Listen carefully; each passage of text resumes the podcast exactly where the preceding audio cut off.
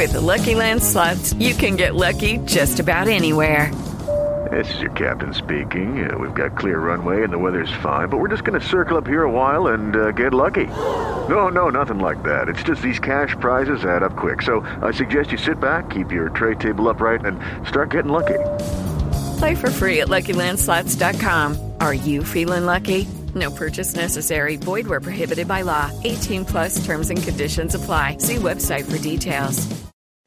Hello and welcome to the World Wanderers podcast. I'm Ryan. I'm Amanda, and we're your hosts. And today we have another special episode for you. Yeah, we're talking to Hunter Stanford.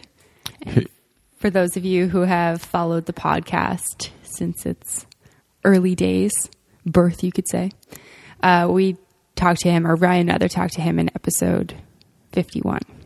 Yeah, this past May. Yeah, and when Ryan talked to Hunter the first time, Hunter was down living in Bogota, Colombia.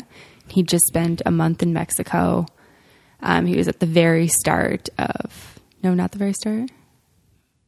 No, because he traveled for 15 months. So May was like basically a halfway, more than halfway through his trip already.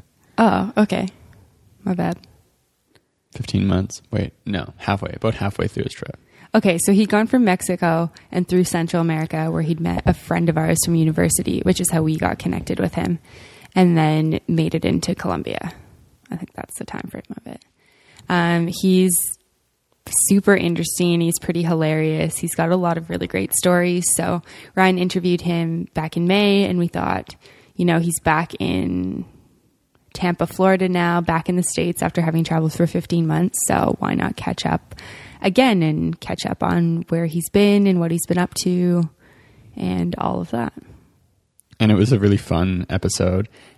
We talked about um, a lot of things. He had flown down to Chile to meet a friend, and then they spent three months living in a van driving from Chile into Bolivia and dealing with all sorts of hassles and um, breakdowns and interesting other things. Um, what else did we talk about? Um, kind of all the stories revolved around sort of living out of a van in South America and living out of an old van.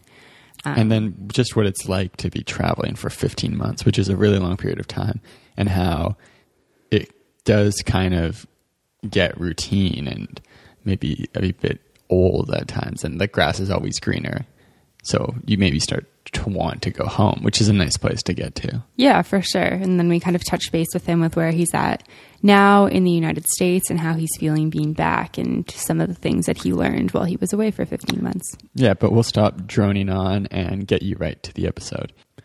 And any links that we mention in the episode will be on the show notes on theworldwanderers.com as well as some photos of Hunter's the van he was using and other things from his trip. Um, hope you enjoyed the episode. Yeah, so Hunter just jumps right in, uh, catching us up on everywhere that he's been since uh, Ryan's podcast episode with him in Bogota. So here it is. Okay, when we would have talked like mm. April? Uh, May. You were in Bogota. Okay, so let me think within the next month, I would have left Bogota and I had uh, a volunteering gig in Otavalo, which is two hours north of Quito. They needed help with translating at their hotel. None of the staff spoke English and none of the guests spoke Spanish. And I found that through a site called HelpX, which I might have mentioned in our first interview. It's like a site that hooks up people that want to volunteer for like a cultural experience or for free food, to be more blunt about it, and free accommodations. And then um, so I did that in Canada a couple years ago on Vancouver Island. I've done it in Montana and Colorado and in Florida and in New York State. So it just kind of hooks people up like they want help on their farms or they want help with their babies. And they're just like, hey, you can crash in the other room and you can have dinner with us. And it, it works out for both people. So I did that for two months in Otavalo and it was really rural. It was kind of a difficult experience because the internet would go out at night and there'd be nobody there and it'd be really rural. So I don't know. It would, it was the only time in a long time I'd been like really out on my own. Like can't talk to anybody. So I did like a lot of the same hikes at night. I read a lot. I re- reread books. I don't know. It was uh, it was fun, but it was difficult at night when there weren't guests there because all the hotel workers would leave. And so that was kind of a challenging experience for me. To I don't know because usually at night you can like watch a movie if you want, or call your friends, or you know do whatever normal people do. But I couldn't do any of that, so that was difficult for me at first. And then, and then I met up with a friend. I went way south to Santiago, Chile in a couple of like miserable bus rides and a plane to meet up with a friend that had a van. This friend I met with Fife last year. His name's Ian. He's a Canadian too. He's from uh, he's from Burns Lake. Do you guys know where that is? It's like north Burns Lake. North BC. Never heard of it. It's over next to Prince Rupert. Okay. No wait, that's the place in BC, right? Prince, Prince Rupert and Prince George are both. Existing places. Yeah. anyway, so he uh, he's from there. I mean, we didn't need to get off on that tangent. So I traveled south really, really quickly, like the whole length of South America, and he picked me up at Santiago, and then um, and then um, and then I was with him almost until the end of my trip. And the van experience was also kind of rough because you're like married to that person. We like were with each other all the time. I mean, it's a really nice metaphor for if I someday get married because you know we sleep in an area that's like much. This is a queen size bed that I'm on, but it's probably it's probably like thirty percent smaller than this. It's barely big enough for both of us. So there's maybe like this much space in between our bodies, and and we slept in it every single night. I was there for three months with him, Wow. and it's a really cool van. I have a I have a couple whole blog posts about it. It's a Mitsubishi Delica, which they don't make in the United States. Um, or in Canada, but some Germans had imported it somehow. That's a longer story, but it had four wheel drive. It had a kitchen out of the back. It had solar panels and extra batteries and uh, lots of lights at night. So it was really a cool kind of all in one. Like you could do everything out of it, and we did. So it was kind of nice. So all year traveling, I'd have to go find a hostel and blah blah blah. But with the van, we could just kind of pull down a side road, hop over these rocks because it had four wheel drive, and uh, yeah, just sleep wherever we wanted to. And sometimes, maybe like ten different times, somebody would wake us up, cops usually, and just ask us to move. Like sometimes we'd just go off on the side of the highway, and then in the morning you can be seen, and they're like, especially in Chile, they're very. I think Chile is the most like the United States of any of those Latin American countries in the sense that they're like super rule abiding and their cops just don't mess around, which maybe you guys have seen since your time in the United States. Maybe that's different than Canadian cops, like not taking any shit. But um, oh, my, my mom didn't like that curse word. Um, and then uh, yeah, so but so yeah, we just drove around. So we went from Chile, went to Iquique, which is the top of Chile, and they have a tax free zone there. So I think he bought like some new tires. It's like a whole area of the city. It's really cool. It's like its own almost looks like a military base, minus the military stuff in the sense that it's uh, everything's there, and people sometimes people live there and don't ever leave because they like the the tax haven. And there's cars you can buy tax free, and you can keep them tax free as long as you never leave the area. Wow. Mm, so some it's it's So- it's a pretty. Go ahead. It's like an area of a city, or Yeah, it's, it's like an area to the north of Iquique. So I think those people can stay in Iquique. They can leave the tax free zone with their tax free car, but they can't leave the city. So sometimes people just get like a minivan for their kids, and maybe they'll have like another car they travel out of town for, or maybe they just never leave. But I know that's a loophole that people do because I mean, if you buy a car for forty grand, you could be looking at several grand worth of taxes. So if you do it right, it's a nice loophole. But yeah, it's an area of the city. There's another one in the south of Chile, and uh, and I guess it kind of also reminds me of a military base because at least in the United States, if you get on military bases, are tax free as well. It's like anything you buy at a military base, if you can manage to get on, if you have a friend, uh, it's tax free. And so, So- how, many, how many people lived in that city that you guys were staying in? Did you say it was Which one? Iquique? Iquique, maybe maybe half half the size of Atlanta, thirty percent. So it's maybe three mil, two million people, one a million people, maybe. it's a pretty big city. It's- yeah, I would say it's like the third. Like Santiago's obviously your biggest. Antofagasta is another big city. Um, yeah, so we made our way up, and then and then we encountered a lot of problems. So we broke down in San Pedro de Atacama, which is like right below Bolivia, and it's what people use to go into Bolivia, go into the salt flats, and then end up in Uyuni. It's like a big uh, tourist traffic going through there because everyone wants to see the salt flats.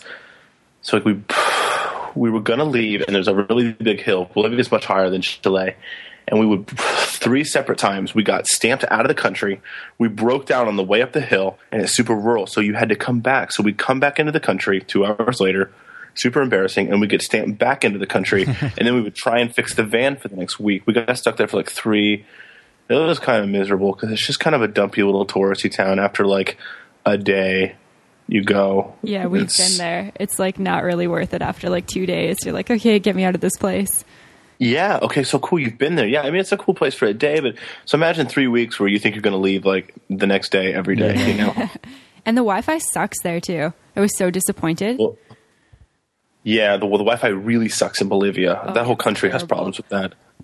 Um, Ian, my friend, had was really savvy. Lucky enough, he's even more addicted to the internet than I am. So we were always connected without problems. But he would get a SIM card on his phone and just connect it with. Because we found out that the Wi-Fi signals at restaurants were kind of sketchy, but the signals with people's phones, and then he could project a network within the van, you know, like a like a router would do, and we would surf the internet.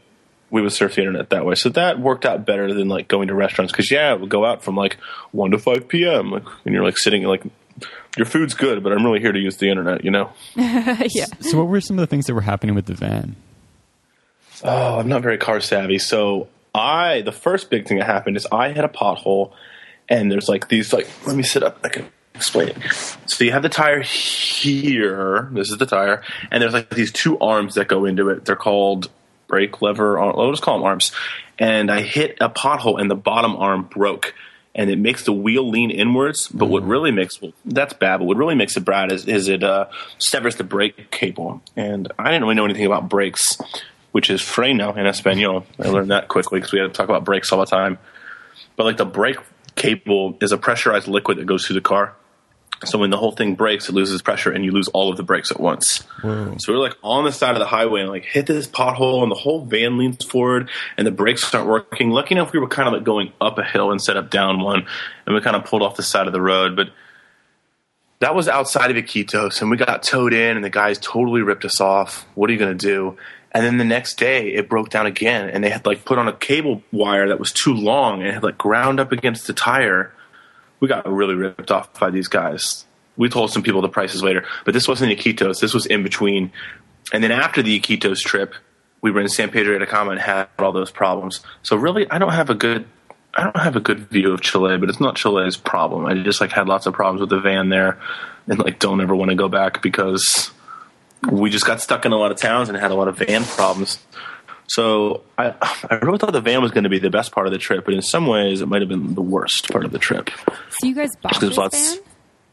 Oh hell no! I didn't. I didn't do anything. That seems like such a nightmare. No, my friend uh, Ian, he's the a BCer like you guys. Wait, are you guys from BC or or, I'm or Alberta? BC. I'm from Alberta. Oh, okay, okay. He's Canadian like you guys. He bought it in Uruguay from so some Germans had bought it in BC and had driven it down like two years ago, and they like tricked it out or however you want to because it was way different. It like looked like it was from the past and the future at the same time somehow. because it's a really old van, but it was like raised up and the tire wells were cut. It had really big.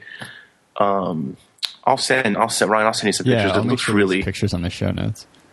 really strange. It's got it's just really tough looking. It looks like a big like armored caterpillar or something. But still, kind of looks pretty um, like compact at the same time. From the photos, Yeah, and you can tell this. Yeah, you, you but you can tell there's like lots going on in there. Like I said, like somehow from the future, but also from the past at the same time. It it was cool. What what was my train of thought there before I jumped off on that? He was from Canada. Oh, I, lost my asked train of thought. if you bought it. yeah, how the the story of the van. Oh, oh yeah. So the Germans brought it down, and so Ian really liked it because it was titled from BC, so we could he could drive it back home and sell it, which is what he was looking for. He was looking for a van that he could sell back home, and so he got it. So some Germans drove it down, sold it to some Swiss, and the Swiss sold it to Ian in Uruguay, mm, like last May maybe, and then he drove with another friend of ours, and then when that friend left, I came down. So no, no, no. And really, like we have even had some like not fights, but uh, like I don't know. When I came, all of a sudden I was paying for lots of stuff, and I don't mind like oil changes or like when I hit that pothole and that brake line went out. Of course, I'm gonna pay for half of that. But then there's like some big internal stuff, and we had to have a conversation. And I had to kind of be a little blunt about it because you know, he sells the van later and it's got like a new head gasket. The head gasket burst, which is something that has to do with something else that has to do with something else. We don't have to get into that. I don't know really know what a head gasket is, but it's a really big deal. And that we had to wait like ten days while they ordered a part. But my point was at the end, I was like, hey man, I don't really feel like I should have to pay for this because I don't know when he sells the car, I'm not going to get uh, a cut of it or. So no, I didn't buy the van, and I would never buy the van. It's just like so many problems were going on. It seems super, super stressful. So, So, having like had that experience, would you recommend like other travelers to engage in that, or to just take buses? Oh no, totally do it. So you know that you never need to do it again. I I, I likened it to like going to my senior prom. I kind of like knew what I was getting myself into, and I knew it was going to be like, uh, but you should do it once, you know, because when else am I going to get to get in a van with somebody? And going, But you have to make sure that you- multiple times would be kind of awkward as well too. We're just going to uh, just looking back, like yeah, that would be awkward. But what I meant is like I don't need to go to multiple school dances. I didn't at least that like you know one was enough. It was kind of like oh, but it was kind of fun. Anyway, maybe that was a lame metaphor, but yeah, people should do it. But people should also make sure that they get along with that person because Ian and I are like super chill, chill to like ten and a half or out of out of ten. But we still eventually got on each other's nerves. So if you like kind of don't like somebody. It's not. You're gonna want someone's gonna murder the other person, like without question. So Yeah, it was guess, just like- hard.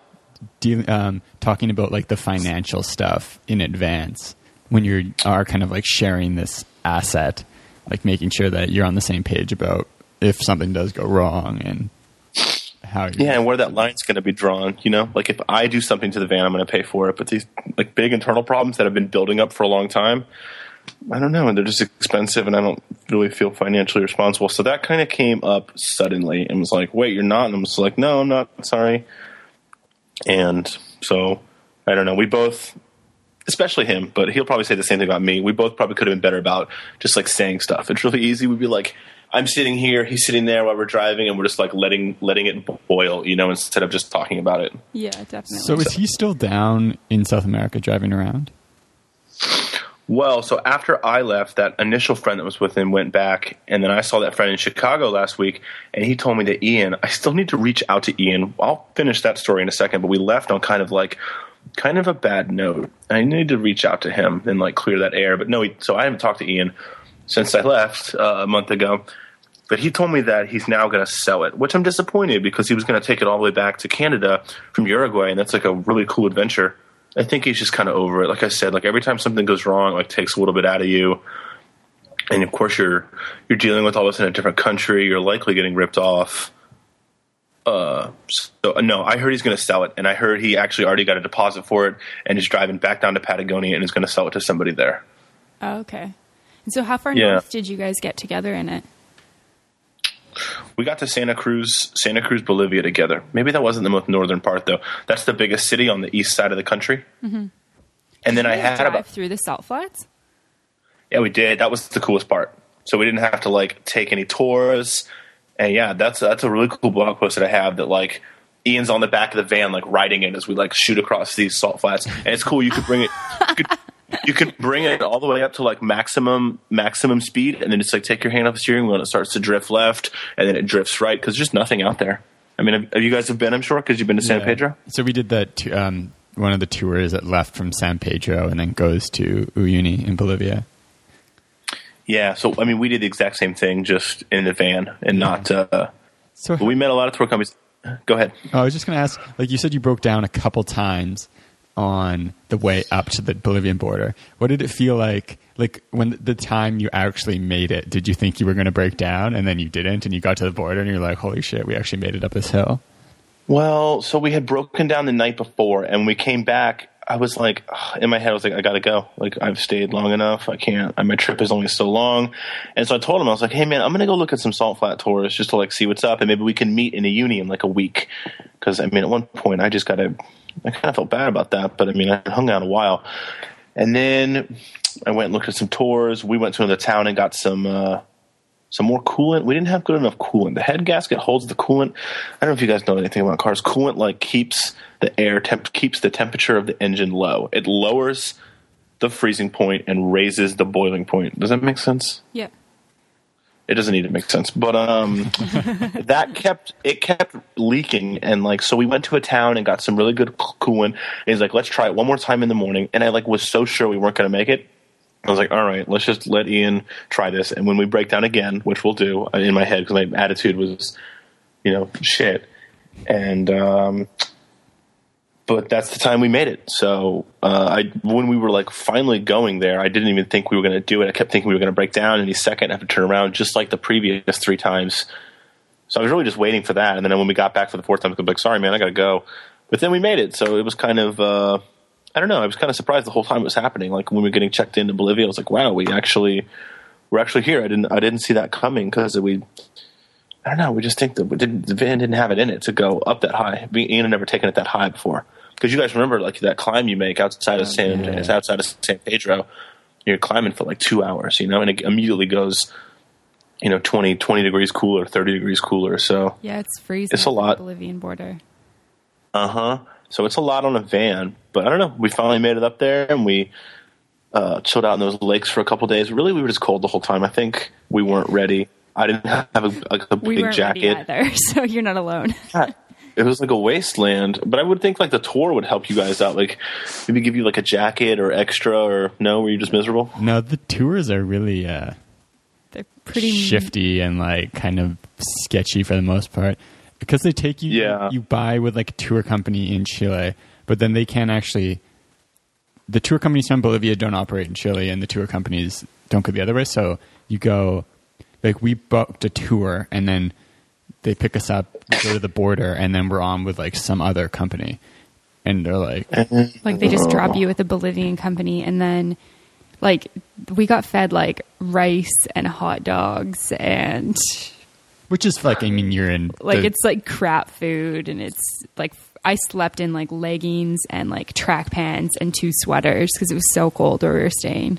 But you can't you can't expect much. But you just don't like you have no idea what you're gonna get because they like promise you stuff and then they'll just if there's not enough people for that company they'll just sell you to another company and they won't tell you about it and then what? Yeah, I spent like an afternoon. I spent an afternoon like talking to different tour companies, and they all had like yeah, just big promises. I'm glad I didn't have to do that, and we could do it in the van because yeah, just like you didn't know what you were going to get, and sometimes you just can't go to things, or yeah, hot dogs and rice. How did you organize like? Oh, you just slept in the van. Did you like stay at just kind of in the middle of nowhere out in the salt flats? Well, we would have, but no, because it gets really windy. So you want to find some of those, uh, some of those uh, vegetation islands. Remember those like kind they were called islands. They were like just like mountains of like uh, cacti and green. They were like the only features of the salt flat. So we'd find out which way the wind was coming from, and we'd park on the other side of one of those. Okay. So How did even you if we could have, go How ahead. did you guys navigate through the salt flats? Like I remember when we were going through, I saw people on bikes, like like pedal bikes, and I was like, these people are crazy. Like we're kind of in the middle of desert right here. Like there's no signs, there's no nothing. Yeah, but what everybody probably has, what they have, and what we had is you have like uh, GPS points of a lot of things, like different exits. You have GPS points of those islands we were looking for. And so we have on his phone, we have a GPS, and we just enter those points. And it's not tower based like a cell phone call is, it's satellite based, which means that the coverage is infinite. You know, like a satellite, a GPS can work all over the world, whereas a cell phone only works in you know, because it's tower based and not satellite based. So Okay. yeah, we just found yeah we found blog posts that have GPS points of like that hotel de Sol and Sal uh, that had that was kind of cool to see in some of the mountains and it's, it's like a long number. They're in like minutes and seconds. It's like two dashes and two dashes and one dash. It's like a, a geography or an orientation kind of thing. It's like 20 minutes, 16 seconds is like a, a way to pinpoint a point on the earth. So yeah, we had like a massive list of GPS points for the whole trip. And we would just like, uh, if we didn't know, if we just kind of wanted to head in a direction, we'd put that in. But that's how we got around the salt flats is with, uh, GPS points. Oh, that's really cool. So you had no problems navigating the salt flats then. No, no, no, we didn't. But uh, really, even without that, you, you can see because it's not that big. It's not like the Sahara Desert where it's like 20 miles in every direction, and you could. Although I've heard people die out there of like exposure, but really, if you just start driving in one direction, you're going to hit something. I mean, it's probably the size of like like Atlanta, you know, like or Atlanta metropolitan, like the Atlanta proper. Uh, so anyway, you could see like little ants of cars going across the horizon, and you could go follow them. Those tours often follow the same routes, so you could find and they like crack the salt and make a little road. So I think it would be difficult to get lost and get in trouble. Even if you were on foot, you could just start walking. Like if you could probably walk across the whole thing in 24 hours if you had to. So I don't know. It's not. Yeah, it's not like the Sahara or something like that where mm-hmm. you know you could get lost and wander for days and then they'd find your body like a year later or something like that. Were you guys nervous, like driving up that third time, and you actually get to the Bolivian border? Was there any part of you that's like, oh, I feel kind of sketchy, like driving this across towards the salt flats? Because like San Pedro to Uyuni mm-hmm. is a decent drive. Yeah, we were worried about that, and my family was worried about that too. But remember, it was the fourth time, not the third time. Oh, sorry, fourth time. yeah, yeah, yeah. I wish it had been the third time. Yeah, we were a little sketched out, but like I said, lots of tours go through there. So we just thought if something happened, we would just flag somebody down. But you know, it did happen right as we crossed the Bolivian border, and morale is finally high. For some reason, the back latch stops opening and it's kind of like a flaw in the van because it cuts off your water supply. We had like a, an electric water pump in the car, so we would get like dirty river water, and you could send it through the water pump and it come out clean. It was uh, so we had that back there. We had the refrigerator back there. We had all of our cooking equipment back there. We had the stove back there, and all these big drawers with the food. So that's why I said it's a design flaw. So if that doesn't open, all that stuff gets cut off, and so it was like we were an hour into like finally feeling good, and then all of our food's cut off for like five days we didn't figure it out. So we had to stop. There's like some stores in the salt flat you guys recall and some mm-hmm. kind of overpriced restaurants. Well, really, this is more also keep in mind because we goofed off in those three lakes for a couple days. There's like the Lago Colorado, mm-hmm. which is like the, the, the red algae lake. So anyway, that that kind of sucked about the whole part because we just had to buy like M and M's, like rice and hot dogs, and we did stuff like that because these aren't like true grocery stores. So I was kind of forgot about that until now. The back hatch, and we finally fixed it when we got to Uyuni a couple days later, and it was funny at the end, I guess. um, but yeah, so it was just like like for one hour, like things were looking good again finally, and then uh, and that back hatch just stopped opening. But uh, yeah, we were a little bit nervous, but we knew, like I said, it's not really, really, really isolated. So if it just broke down again, we just flag somebody down, get a ride into town, and and go from there. But and once you make that climb, there's not a lot of you're already like up on the basin. So yeah. once you're already up in that climb, there's not really a lot of climbing, a lot more climbing to be done, I think. But so then after you got we were worried. Or uni, where else did you uh, drive around in Bolivia? Okay, so we got to Uyuni, and then we went. So we went to Sucre, and at a, a kind of a last minute decision, we decided to stay there for a week and take Spanish classes. I think we both wanted to kind of break up the rhythm of the van and just like sleep in some separate locations. So we got a hostel. We got one bed at a hostel for a week and alternated every night because the van's still not bad. It's just privacy that's finally nice to have, you know. Mm-hmm. Um, so sleeping so we like one night I'd have the van to myself, and the next night, and I like Sucre. That was a week of Spanish lessons, and then after that was when our little drama problem occurred. I I had like two weeks left until I had a flight to Mexico. That's that's where I started my trip, and that's where I wanted to end my trip, which I did, and it was fun.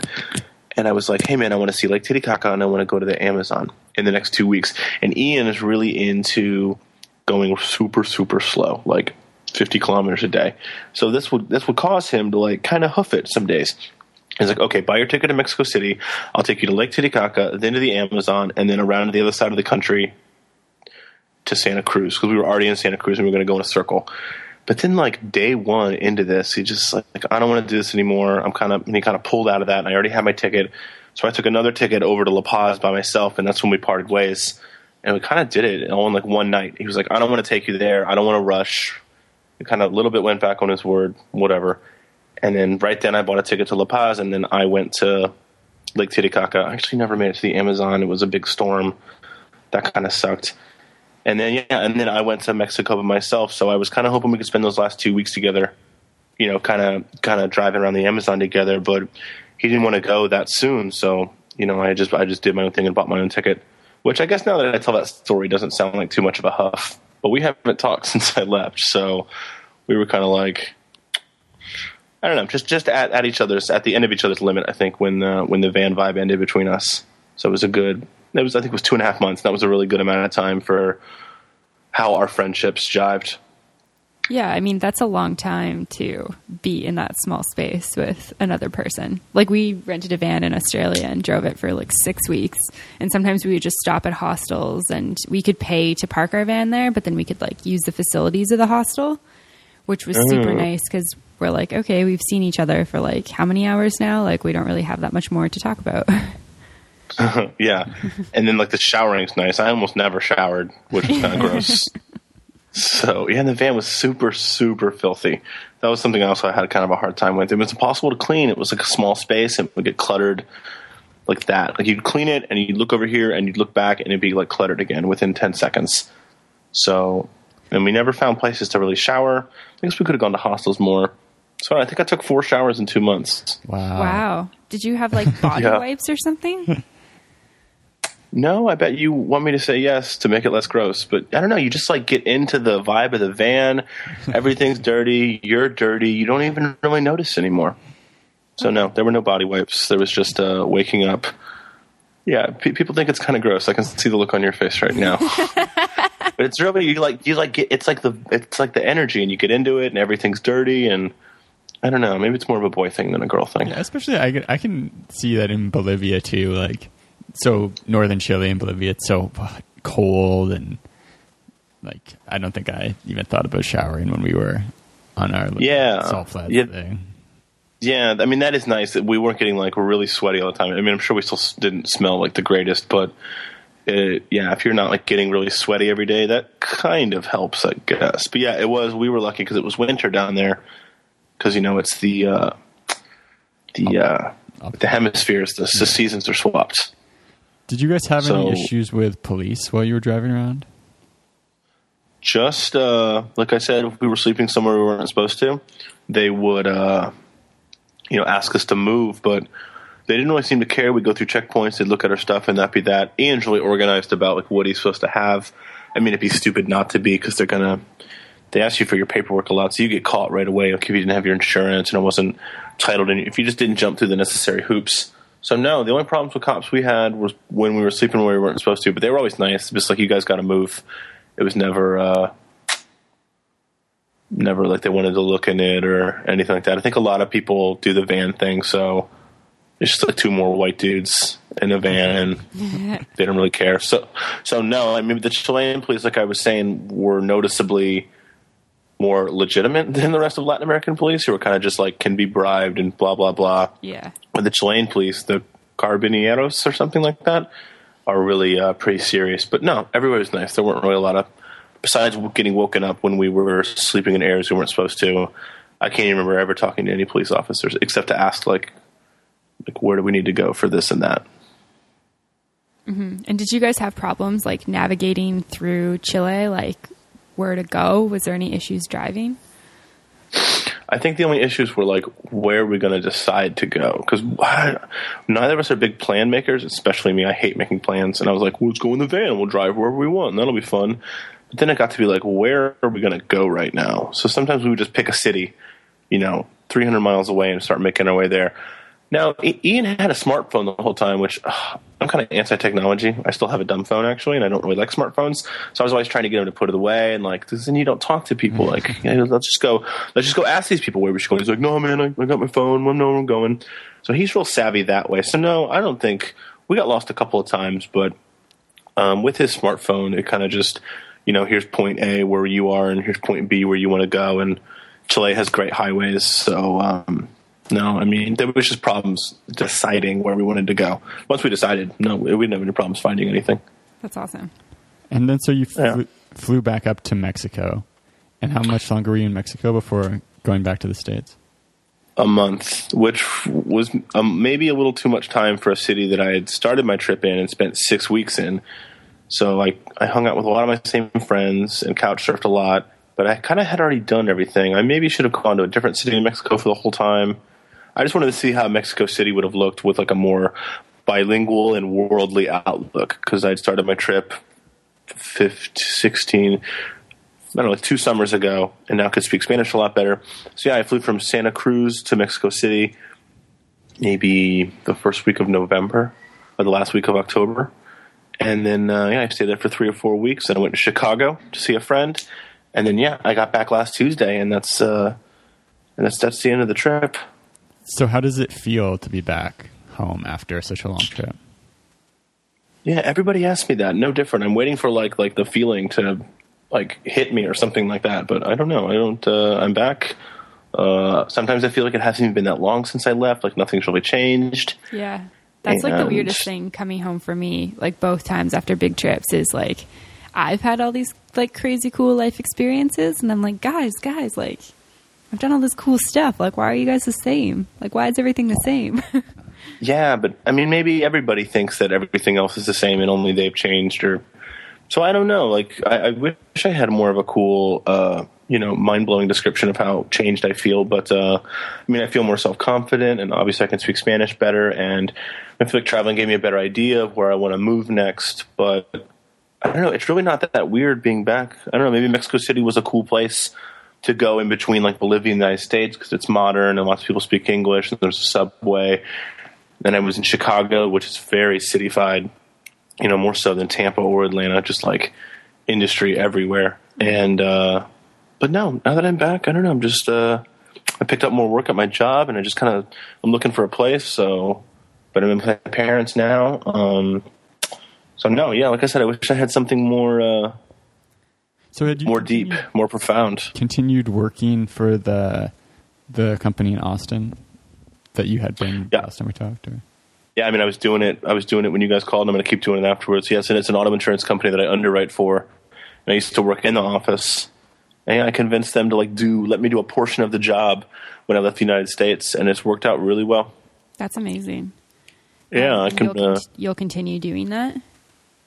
Yeah, at least for the near future. Last uh, when I the reason I lived in Bogota last year is because there's a big busy season at the job from January to May for I don't know reasons I could explain, but it's uninteresting.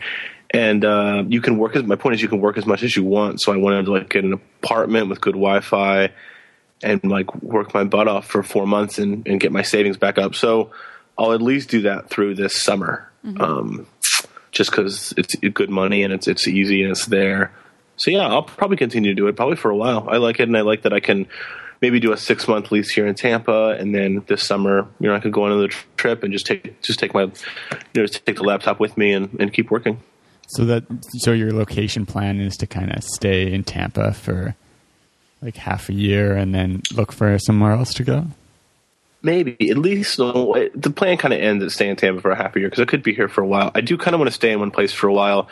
I kind of miss having like a bigger group of friends, seeing what people are doing on Friday nights. Like you don't get any of that while traveling. I mean, you meet friends, but you don't have you know, like your social life, and you bike around and you see people you know. So I kind of want to stay and be more of a normal person for maybe the next whole year.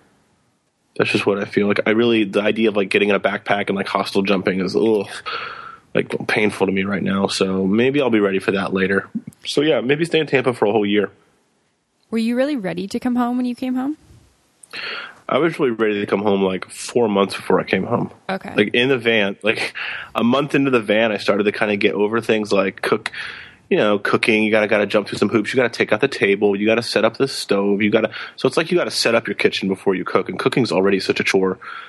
So I think somewhere during the van, I was like, I'm ready to go home. But I told myself when I left last August, two Augusts ago, that I was like, I'm gonna go. I've been telling people the whole time, like I'm probably gonna go home next Christmas.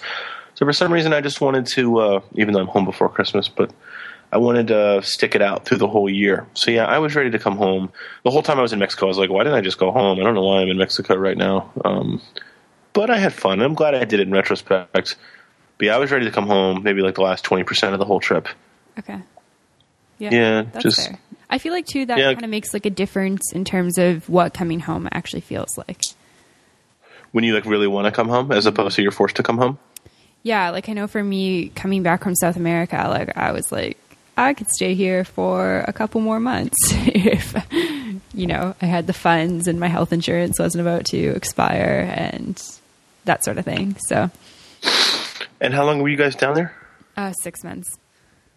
Six months. Yeah, I think if you stay, I think sometime in like the next the, the uh, succeeding six months, you'd be like, okay, I'm over this. I'm ready to go home. Like somewhere around like right after the year mark, you know. Yeah.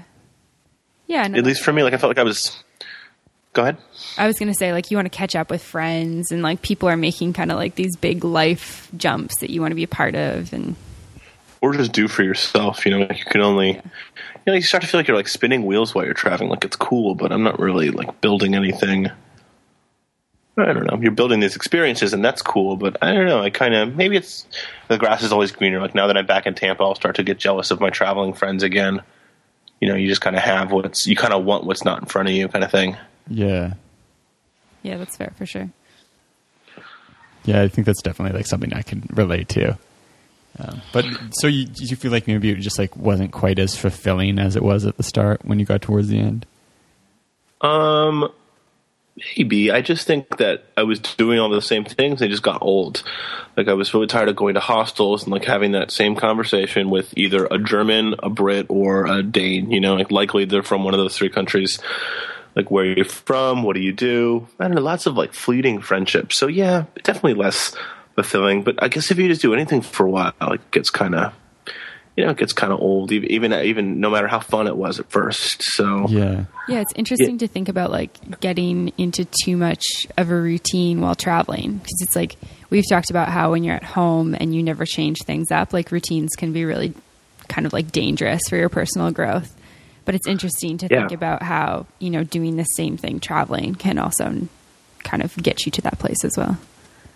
Yeah, because it seems so fun when you're like planning a trip. You're like, I'm going to go to all these cool hostels. I'm going to meet these cool international people, and then you do that for a year, and it's just like I don't ever want to go. Right now, I don't ever want to go to a hostel again in my life. Like I'm sure I'll be down for it later, but yeah, there's just like uh, some like like a big drinking culture there, a big partying culture. Well, it depends on where you go, but yeah. So sometimes so it is kind of a I don't know. Sometimes if you travel for too long, you get bored with it. And I guess it's kind of a dangerous place to be because you know everybody like assumes you're living the dream, and turns out like I was kind of bored towards the end, and I just like wanted to come home and be normal again.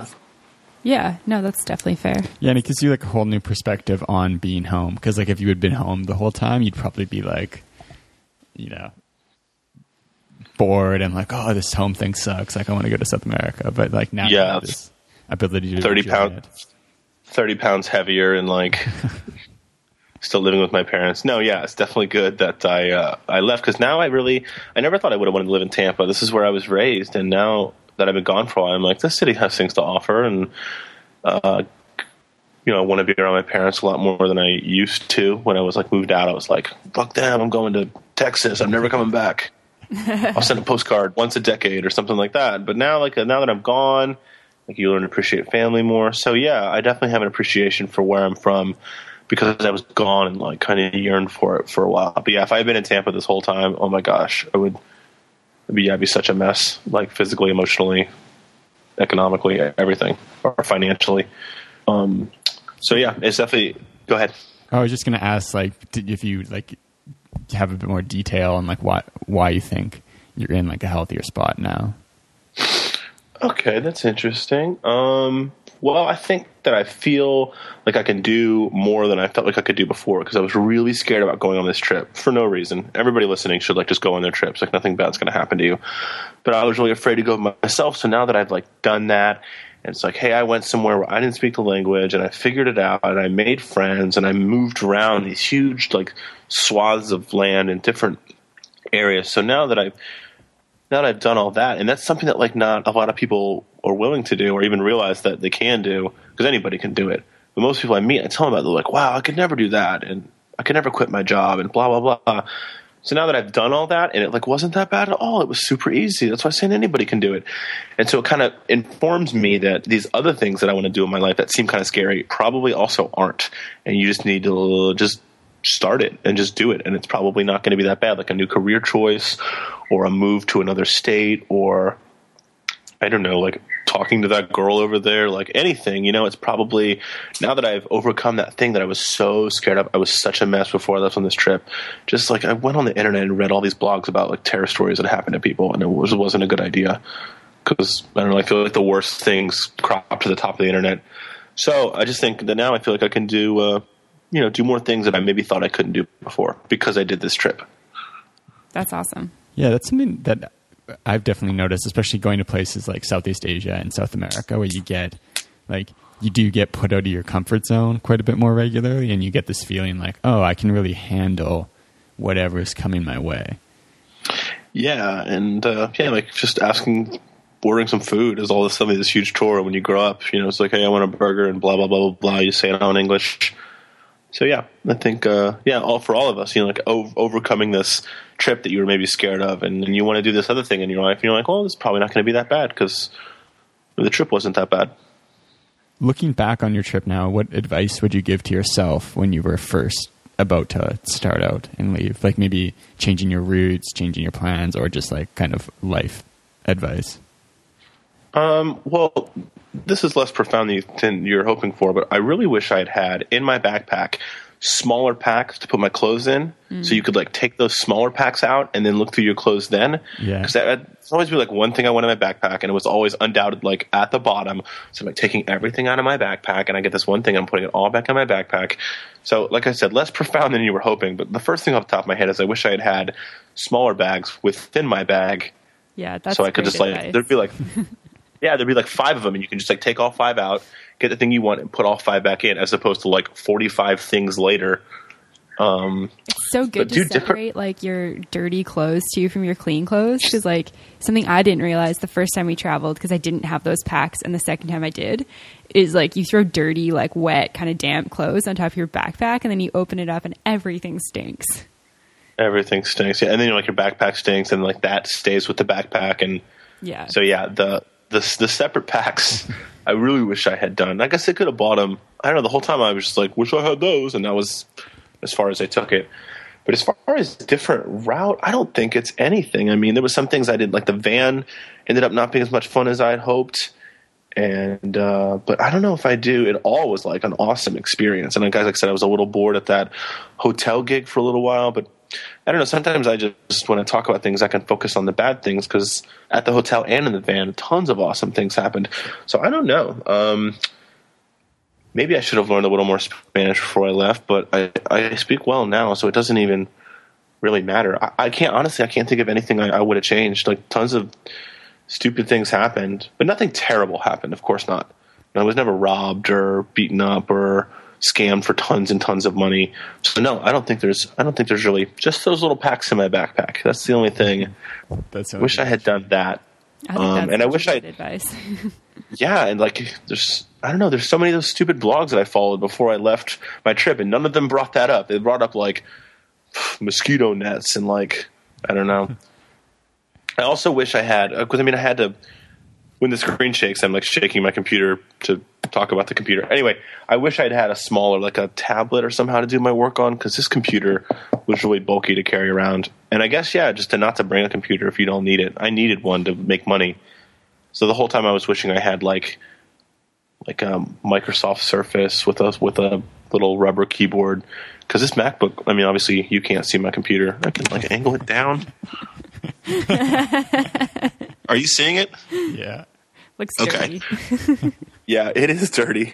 Um, now I'm getting all self conscious. Um, I'm not judging.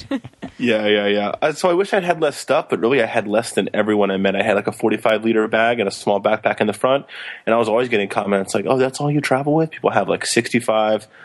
So I somehow wish I could had could have had less stuff, like pick like three t-shirts, pair of shorts, and a pair of pants, and just worn them because I've read about people that travel with just like a regular backpack with like one pair of clothes. Somehow they get that done. So maybe less stuff because it was. I found it difficult to move around. I felt really exposed with all my like two backpacks on me.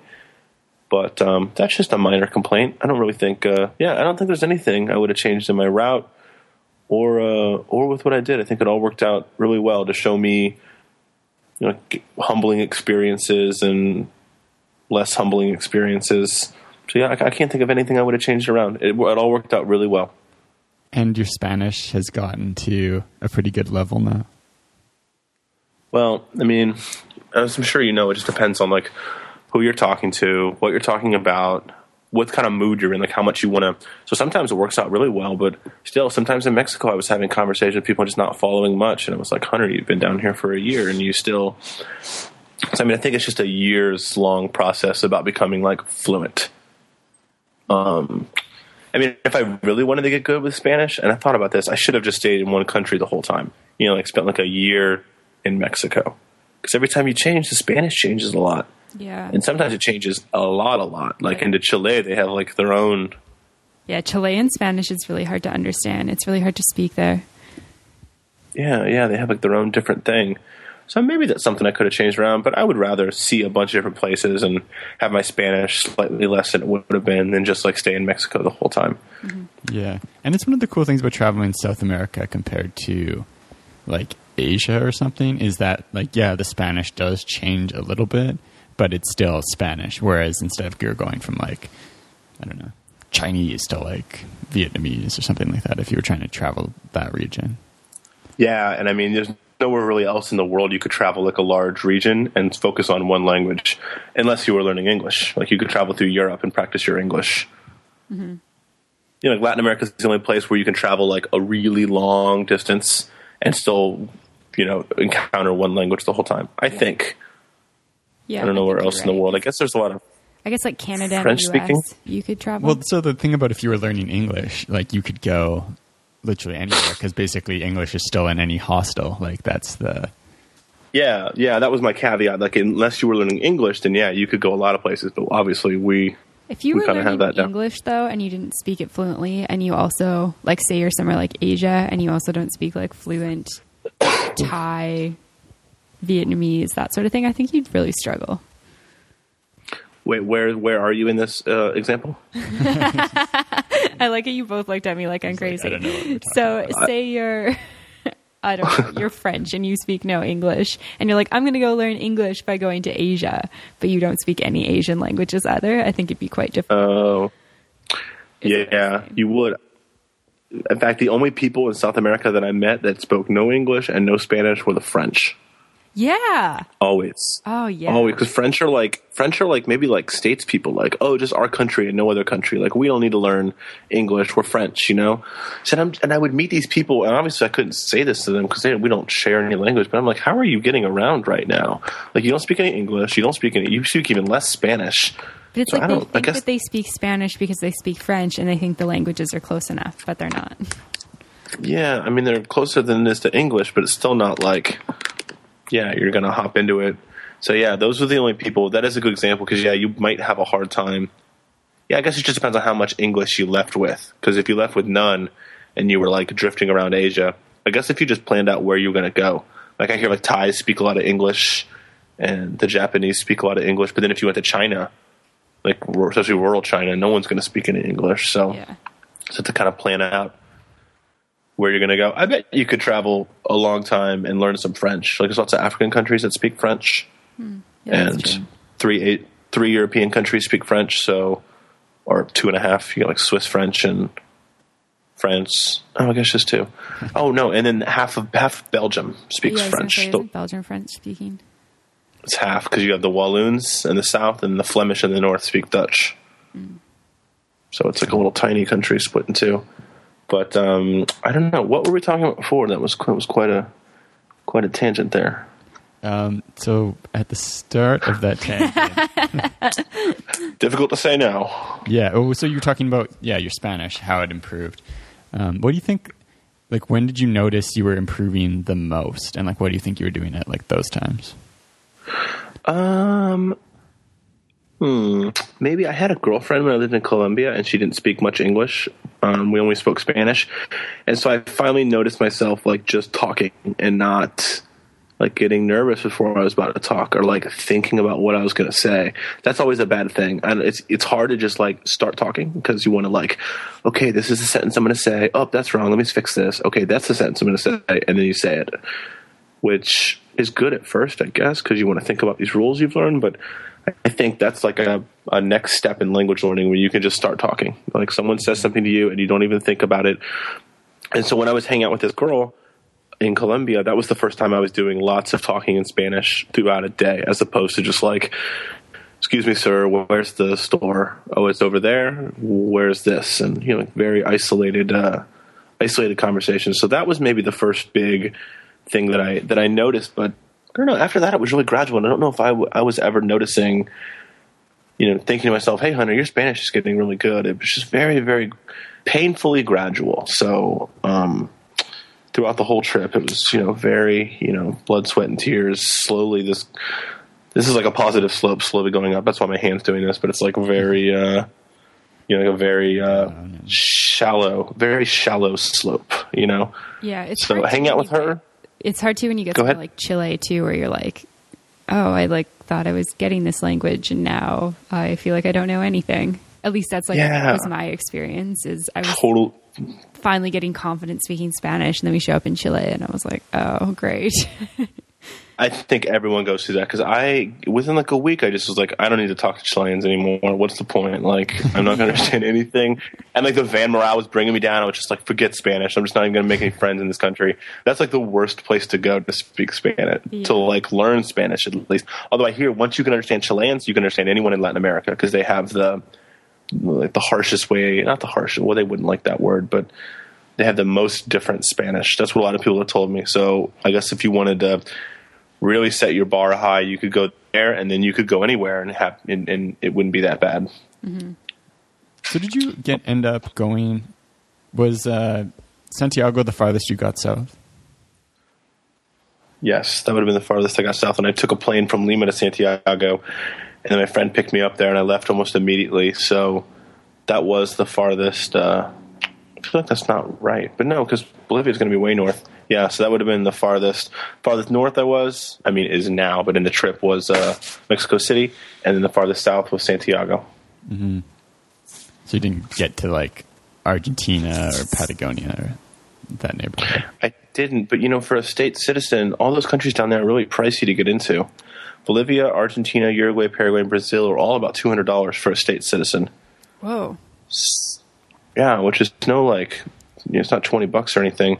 It's also not the end of the world. But so I paid to get into Bolivia after we went, and I was gonna pay to get into Brazil, but then we didn't. But um, I think the van was what stopped me from going farther south because he had already spent his whole time coming up from Patagonia, and he was headed north.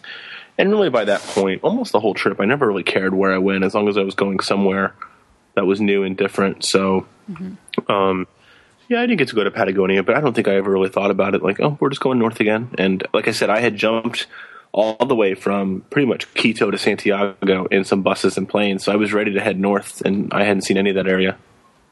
Yeah, that makes sense. Mm-hmm. Yeah, I think when I started my trip, I was really concerned with like going to the most places possible. Something that I learned pretty early on was the longer that I spent in a place, the more I got out of it. So I got I got over that pretty quick. Like, you know, like I wanted, I thought I would go to all the countries in Latin America on my trip, but I don't know. I just uh, every time I spent more than a month in a place, which was maybe three or four times, those are all my all my favorite places. Like Spanish school in Guatemala, in Colombia, at that hotel in in at Otavalo because you just like really get to know people and you really get to know like the lay of the land around you. Whereas if like you bounce in for a weekend and stay at a hostel, you're gonna leave not knowing really that much about the place. I mean, it's still worth doing, but like the longer I would stay somewhere, the more, uh, you know, the more I got out of it in the end. Yeah, totally. That's something that I think we've talked about quite a bit because our first backpacking trip through Europe was like very fast. Like it was like three or four nights, maybe even two sometimes in places. We were constantly moving, and you never really get like a feel for a city in two days because you spent the first day like feeling uncomfortable, and not really knowing where you're going. And then the next day is kind of like a little bit less uncomfortable, but it's kind of, you know, after the first week where you can dig in a little bit more. Yeah, yeah, but I mean, it, but then if you leave for like a month, you don't want to spend a month in one place. You want to Yeah, totally. you know, so it's difficult to decide what you want to do. And most of the time, people can't leave for a year or six months. So, you know, you have to jump around to a lot of places just to make the trip seemingly worthwhile. I'm not sure. Maybe you would have a good time spending three weeks in one place. But to go all the way to Asia and see one place, I don't know. So, it's difficult to say what's what's what's uh, more fulfilling there. Did you find that working at that hotel was helpful for learning Spanish? Oh yeah, because I mean that's uh, that that's how you learn. You got to find find a way to put yourself into a situation where you can't speak English. Because if you can, because if you meet someone that speaks another language, but they speak your language a little better, that's what you're going to speak. Because it's just difficult to speak the other things.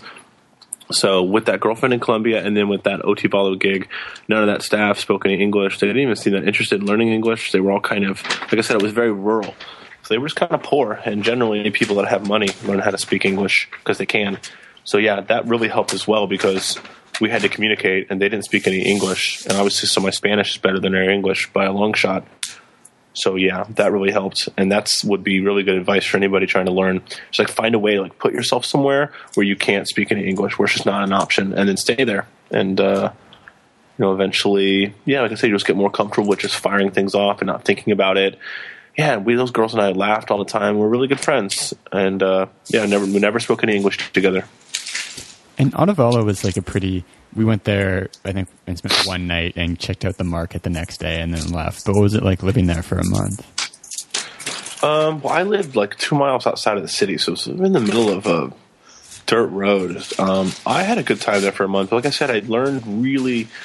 Uh, I got really good at entertaining myself, you know, because there wasn't like a bar that I could go to. I didn't really. There's no guests there, so I had a good time there. But I think I had a good time outside of. It had nothing to do with Otavalo, me having a good time because I really didn't even go to the city that much. I would drive the guests to the market on Saturday mornings, but it had more to do with just like reconnecting with nature a little more, being okay with 72 hours of no internet and just like finding something to do by yourself for the whole day. So I had a really good time there, but not due to Otavalo but not that it was bad. I just wasn't. It was like four miles outside of the town, so uh, I only went in there when I had to like do stuff for the hotel, like buy groceries and stuff. Yeah, that's that's a pretty cool experience to have had. Yeah, yeah. Like I said, it was it was hard sometimes, but I think it's uh, you, know, you go way outside of your comfort zone. Like, what am I gonna? do? It's like six p.m. I'm gonna go to bed at midnight, and I have this book. You know, like I guess I'll just read it the whole time because there's nobody else here and there's no internet and sometimes the power goes out and you light some candles. So it was really rural, and I don't know, you really good at uh, uh, you know, just going with the flow, you know, because you have to. Because what else? What am I going to do anyway? So to bring it back, so that situation really helped me learn because, like I said, I just uh, I had to speak with those people. They didn't speak, they didn't speak any English, so um, that was the only way we could communicate, and that was that helped me like I said, just get real less self conscious about it and get real automated. You know, I didn't have to like construct it in my head beforehand. I could just, I, or I didn't have to translate it in my head beforehand. Like they'd say something to me and I would just know what it meant, as opposed to be like that word means that, that word means that, and I'll respond with these words, and then do it. I, I, I could I could get to the point where I didn't have to do that anymore. That's awesome. I'd like to get there. And did your trip change your perspective on what you'd want to do career wise at all? Um, yeah, I totally did. I think that I, hmm, but I wonder how I can explain how I got to that. I think that uh, I can't tell, so I don't want to go back into journalism, which is what my career backgrounds, and I have like a new idea of what I think I want to do, but. Now that I think about it, I'm not sure if the trip showed me that or just like me getting close to my 30s and getting a little older. Because I really did. Re- I really realized during my trip, like what exactly, not what I wanted to do, but what was important to me. Like being outside was cool, helping people was cool, and not working in an office and not doing the same thing every day. These are like things that are now I'm going to work really hard to get to something that are these things. But maybe it was just coincidence that I realized that in the last four years because I can't really attribute anything to the trip that told me that. But undoubtedly, they're related. So I, I can't say if the trip showed me these things that I want to do and definitely don't, or more so, don't want to do, such as journalism anymore. It could have just happened during that time. Um, it's difficult to say what influenced what there.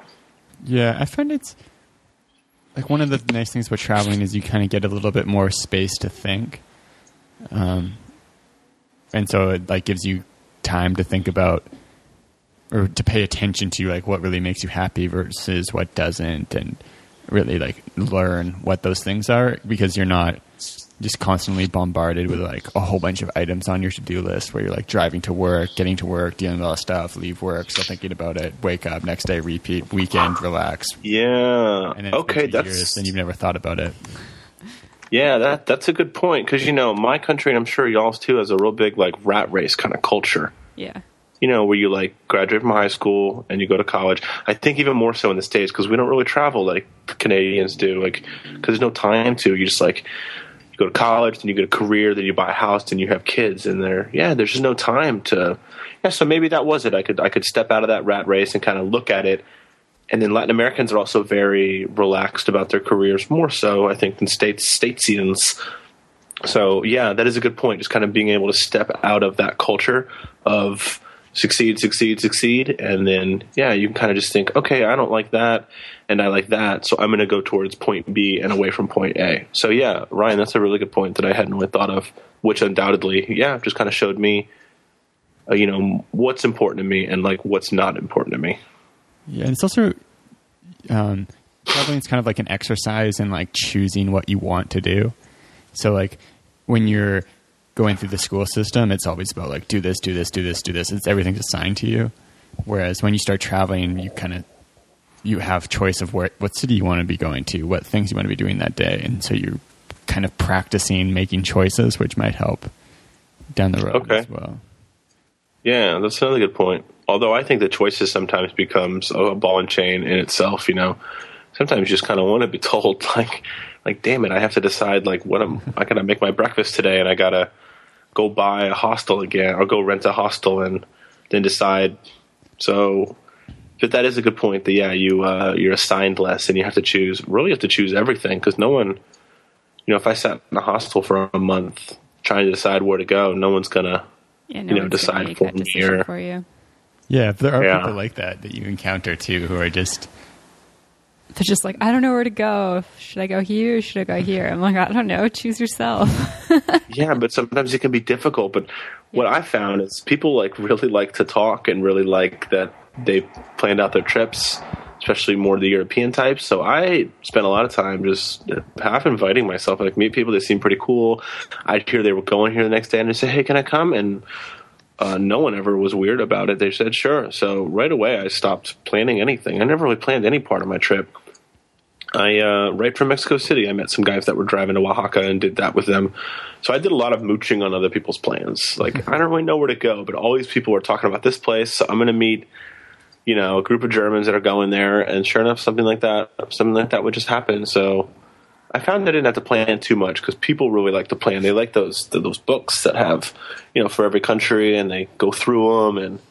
I, I let other people do the work for me in that regard. it's like outsourcing, and then Yeah, exactly. Because I just oh, I hate planning. So I just want to kind of go somewhere sometimes, but uh, I get kind of lazy with that aspect. But found that inviting myself in on other people's plans works out really well. At least in South America, at least in Latin America, people are generally like, "Sure, more the merrier." Like you can come, cool.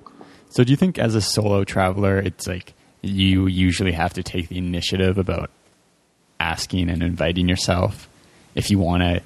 Because I know a lot of people go solo traveling and they're like, "Oh yeah, I want to look for an opportunity to maybe like meet up with a couple of people and start traveling with them as we go."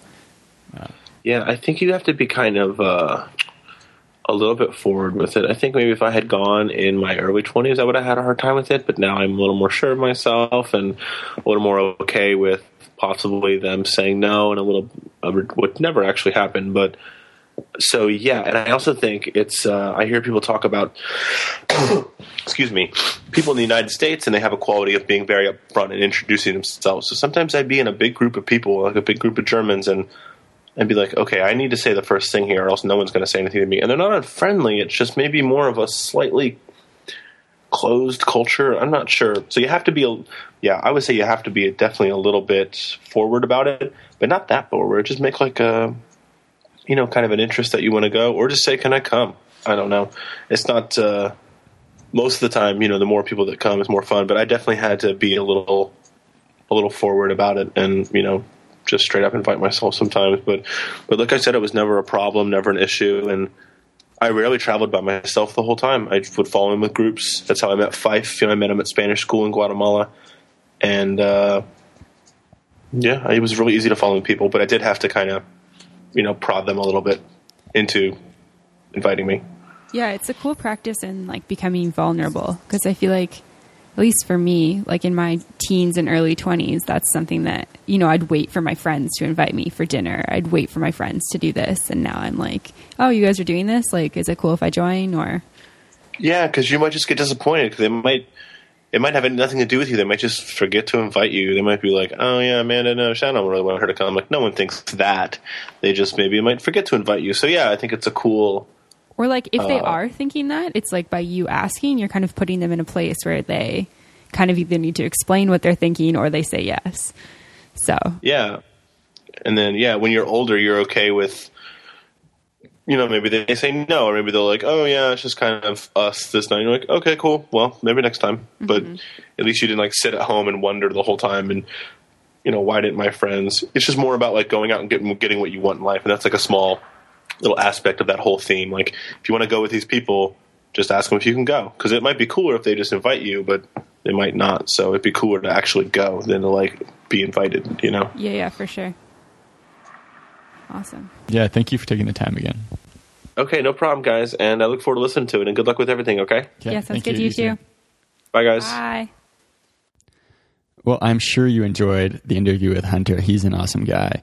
Um, if you want to check out more about Hunter or read some of his blog, um, we'll have a link to it in the show notes and some photos and some links and some other things on theworldwanders.com.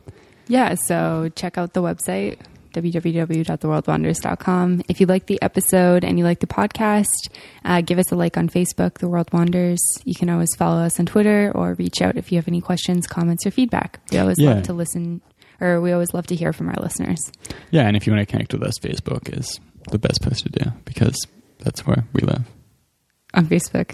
hmm I live on planet Facebook. Okay, anyways, thanks. Thanks for listening. Bye. Hello, it is Ryan, and we could all use an extra bright spot in our day, couldn't we? Just to make up for things like sitting in traffic, doing the dishes, counting your steps, you know, all the mundane stuff. That is why I'm such a big fan of Chumba Casino. Chumba Casino has all your favorite social casino style games that you can play for free anytime, anywhere with daily bonuses. That should brighten your day a little. Actually, a lot. So sign up now at chumbacasino.com. That's chumbacasino.com. No purchase necessary. Group. Void were prohibited by law. See terms and conditions. 18 plus.